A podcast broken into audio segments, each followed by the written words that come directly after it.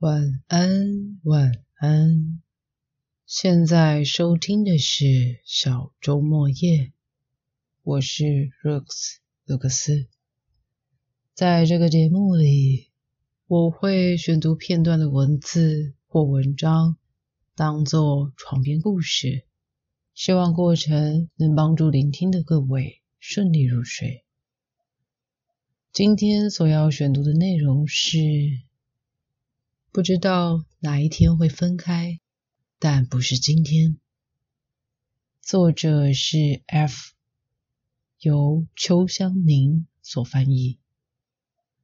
选读范围是从本作第一章和第二章当中各挑一篇出来阅读。准备好了吗？那么要开始今天的床边故事喽。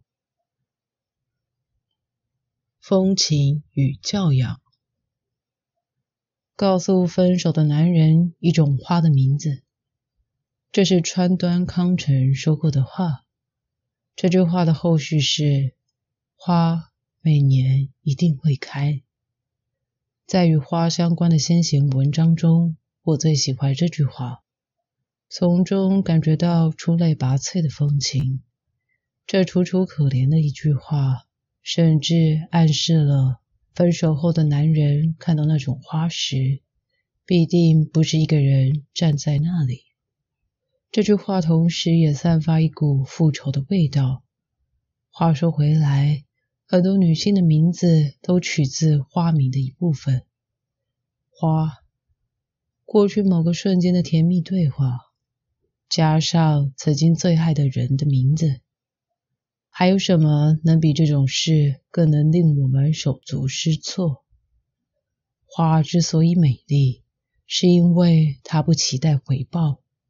可是，只要行使被看的特权，与其说花是纯真无邪的存在，我反而觉得正好是一种与纯真无邪相反的概念。与纯真无邪意义相反的词汇是什么呢？奸诈狡猾。然而，如果换个角度想，即使是妨碍灰姑娘幸福的姐姐们，也是充满期待而纯真无邪的必要之恶吧？我认为纯真无邪的真正反义字，应该是风情或色情之类的词汇。那不是恶，也不是善，看似迎合献媚，却又不是；看似不求回报，其实既求回报到了绝望的地步。就是这种说不上属于哪边的东西。不过，风情和色情应该不能一概而论。很多人都希望自己看起来风情万种。却罕见有人希望自己看起来色情。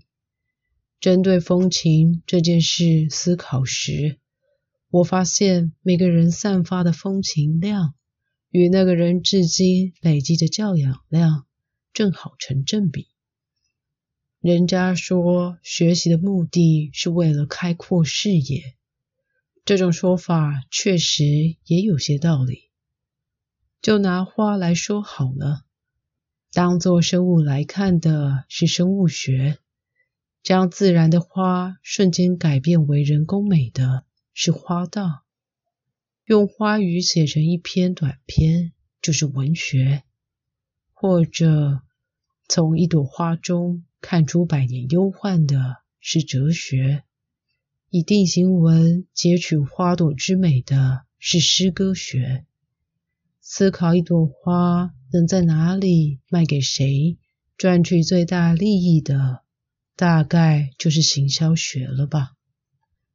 观点越多越好，能够增加享乐的视野，能从一样东西上看出丰富的观点。反过来说，就表示，当遇到无论从哪个角度都看不到任何风情的东西时，尝到的痛苦将会加倍。即使如此，学习确实能加深我们看世界的深度，提高我们看世界的密度。不过，我也认为学习不光只是为了这个。我实在无法认同学习只是为了自己的快乐。比方说，将某种花的名字告诉某个人这种事。为了能做到这件事，首先得知道什么名字的花长什么样子。为此，就必须先学习。当然，不只是花，花鸟风月、森罗万象，要从万物之中选一样东西代表自己，让自己如香气一般永远留存在对方记忆中时。就得先知道，对对方来说，什么是重要的，什么是不重要的，什么是必须的，什么是不必须的，或者对方认为什么是幸福，什么是地狱。然后，现在自己拥有的知识能做什么让对方获得幸福？做什么能让对方？坠落地狱，自己说得出什么样的话，又或者说不出。为了得出上述问题的答案，需要输入及输出庞大数量的知识，在错误中不断尝试。这或许才是学习的本质。可能也有些人认为，教养是为了不管在无人岛或独居房。都能一个人心满意足的活下去，但是这里既不是无人岛，也不是独居房。学习的真正目的应该是这样的：培养风情，是为了当遇到那个不知何时会邂逅，也不知道自己是否能拥有的魅力对象时，能只用一点点对话。就骁勇的将对方关进自己的世界。真正头脑好的人，不会是一起开心喝酒的人，而是即使一起喝的只是可尔必斯，也打从心底感到开心的人；或者即使只是一起在一成不变的地方散步，也能让你看见不同风景的人。而这一切。都拜对方的教养之赐，拜对方对世界的解释之赐。换句话说，就是拜对方散发的风情之赐。风情不是色情，和穿脱衣服也没有关系。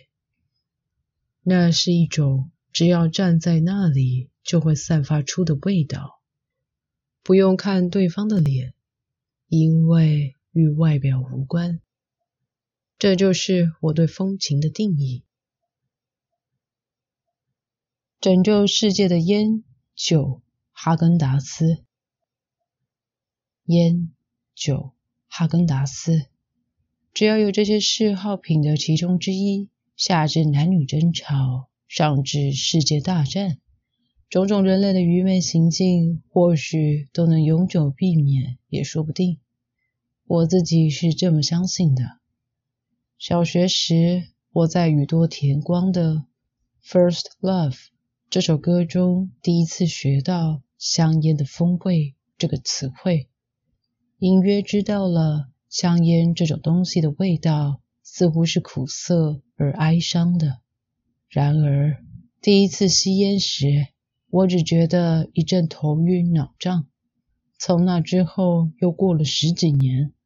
想哭却不能哭的时候，累得精疲力尽的时候，和谁交换甜言蜜语的时候，所有一切记忆如同下午三点的千层派，层层重叠，交织成了一个香烟品牌。到了这个地步，只能说是病入膏肓。我也喜欢讨厌香烟的人，喜欢他们讨厌香烟的理由。喜欢香烟的人就更不用说了。这种时代还能坚持那个理由，肯定是非常浪漫的人。我也喜欢戒烟的人戒烟的理由，一度戒烟又再次抽了起来的人的理由也是。简单来说，和香烟有关的理由大抵窝囊的无可救药。那同时也是一个又一个不合理的、难以言述的故事，而且大概都和不是现在进行式，就是过去完成式的失恋有关，多半也和崇拜及豁达有关。吸烟这件事本身就是对世界行使五分钟的缄默权。这么说来，新宿和涩谷车站前的吸烟区就消失了呢。这是时代趋势。那些可爱的讨人厌家伙们，不知道都上哪去了。和香烟不同，与酒精相关的故事，则肯定多如天上繁星。有个非常有名的说法是，人喝醉时采取的行动，透露出那个人日常清醒时压抑的欲望。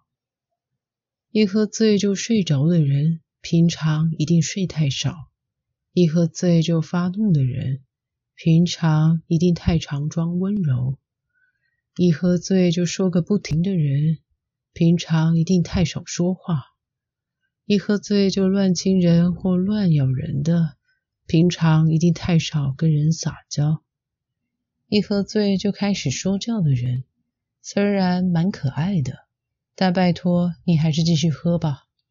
一喝醉就得意忘形的人，原本就很得意；一喝醉就觉得一切都很空虚的人，平常一定是太努力了；一喝醉就变得色色的人，请保持这样下去。我有个东大毕业的男性友人，平常一副目中无人的样子，是个典型的傲慢男人。不过一旦喝醉，他就会噙着眼泪。开始诉说自己朋友的优点，说个没完没了。人家是背着别人说坏话，他是正好相反。我一辈子都想跟这个可爱的笨蛋做朋友。和讨厌的人喝酒完全不会醉，想醉也醉不了。吃饭也一样，再好吃的东西吃起来也不觉得好吃。若是换成和喜欢的人一起。再难吃的东西都能笑着忽略，而和喜欢的人一起喝酒就会醉，即使理智决定不要喝醉也一样。大概是身体擅自做出判断了吧，在这个人面前，自己想变成什么模样，和这个人想维持什么样的关系。最后，我还蛮当真。认为哈根达斯或许能预防世界大战。退一百步说，就算世界大战不可能发生好了，我相信大部分人际关系的局域都能靠哈根达斯修复。如果因为某些误会和谁争吵了，我必定会在几天后像寄出求和信般送出一杯草莓口味的哈根达斯。只要一手拿起那杯越吃就会变得越笨的可爱草莓口味冰淇淋，再一手拿起那根小小的汤匙，几乎没有谁会继续不开心。说起来，除了活得开心点之外，我们也没什么太大的义务。喜欢的东西就说喜欢，我喜欢。能单纯这么说的人，睡着了吗？新的一年开始了，大家对今年有什么样的愿望、期许或目标计划吗？不论如何，希望大家都能过得开心、健康、平安。今天就先到这喽，有机会。下集再见。Have a good night, then start a new life. Bye.